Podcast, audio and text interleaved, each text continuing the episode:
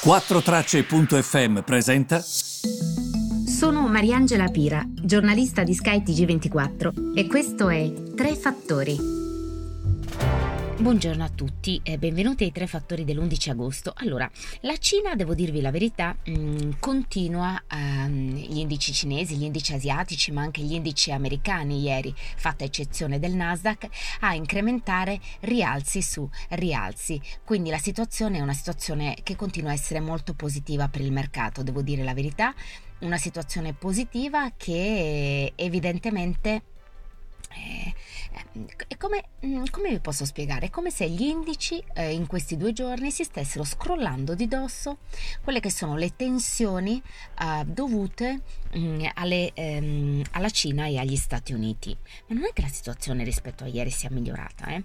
Come sapete, ehm, gli Stati Uniti hanno imposto delle sanzioni su 11 cittadini eh, cinesi tra questi anche eh, il Chief Executive of Hong Kong, Carrie Lam. Su questo fatemi solo aprire una parentesi. Carrie Lam è Chief Executive perché a Hong Kong non c'è la carica di primo ministro, perché appunto la persona gestisce Hong Kong, è un mero gestore della penisola hongkonghina. Per cui il suo ruolo, questo ve lo dico anche a mo' di curiosità, eh, non è PM a Hong Kong, ma è Chief Executive chief executive di Hong Kong è Carrie Lam, molto criticata per non aver avuto polso con i cinesi quando hanno implementato la legge sulla sicurezza nazionale, quindi gli Stati Uniti l'hanno inclusa nella lista di cittadini cui imporre delle sanzioni. Questa è un po' la situazione. Ora, che cosa è successo dopo questo? Questo per dirvi come la situazione non stia migliorando affatto, nonostante il rialzo dei listini. Va detto che ieri il Nasdaq è rimasto un po' più indietro, ma semplicemente per il fatto di essere cresciuto tanto e eh, a livelli record. Mm, la Cina cosa, cosa ha fatto? Vi rimando, questo per dirvi anche come veramente sembra di essere all'asilo con tutte queste rappresaglie, ha imposto delle sanzioni su 11 cittadini americani. Questi includono il senatore eh, Ted Cruz, Marco Rubio, poi altri che magari non vi è capitato di conoscere, però vi dico chi sono, Tom Cotton, Josh Hawley, Pat Toomey. Questo dopo che Pechino, um, questo, questa mossa di Pechino dopo che Washington ha detto appunto che imporrà sanzioni su 11 individui, come vi raccontavo prima, tra cui la chief executive di Hong Kong, Carrie Lam, per proprio il suo ruolo nel non guardare per niente, non controllare per niente quello che stava accadendo con la Cina.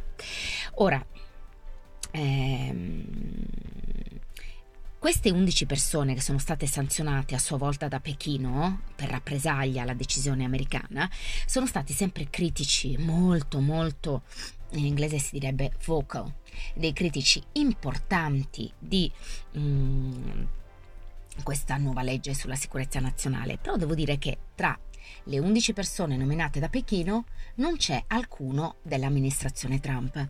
Questo è importante perché tra i due sicuramente in questi giorni non si può negare perché è obiettivo che la Cina risponde a iniziative e provocazioni americane, quindi è una rappresaglia cinese che arriva sempre dopo qualcosa che fanno gli Stati Uniti.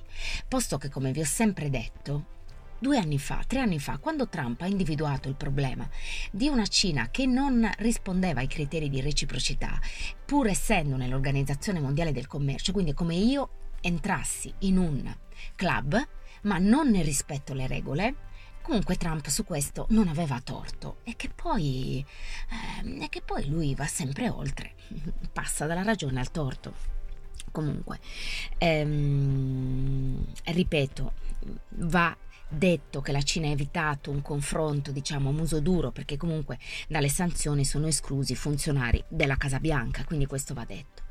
Ehm, quindi questa azione cinese, diciamo, di rappresaglia contro gli Stati Uniti non ha, diciamo, ehm, intaccato tanto i mercati, non ha messo quella, ehm, quel nervosismo che ci sarebbe potuto essere. Comunque alla fine della settimana ci sarà questo incontro chiave tra Cina e Stati Uniti, e tra i rappresentanti e funzionari del commercio. Ehm, per cercare di progredire da quella che era la fase 1 di quell'accordo che era stato raggiunto sui dazi. Anche se c'è questa forte sensazione che l'amministrazione Trump non mh, mm, voglia sicuramente mettere ehm, ehm, ancora più in difficoltà ehm, il seguito di questo accordo, anche perché ci sono le elezioni.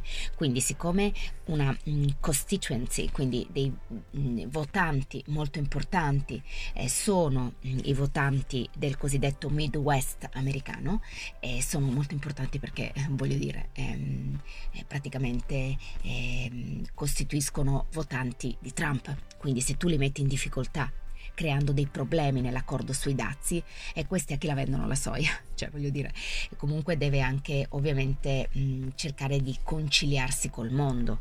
Um, Va detto anche che ehm, eh, non è detto che comunque non crei ulteriori difficoltà a Trump a questo accordo. Fatemi solo ricordare che i dazi se ne parla sempre come se fosse chissà che cosa, ma sono delle tasse, sovrattasse, che vengono imposte in dogana su prodotti ehm, che li rendono più costosi, quindi più difficilmente vendibili. Quindi se tu metti i dazi in una situazione che già voglio dire è da dopoguerra praticamente, mh, mm, crei ulteriori difficoltà al mercato, al libero mercato. Quindi ehm, va detto questo, fatemelo ricordare alla fine per non dare per scontato nulla. Questa è un po' la situazione oggi e io vi ritrovo domani sempre sui tre fattori. Grazie per avermi seguito, a domani.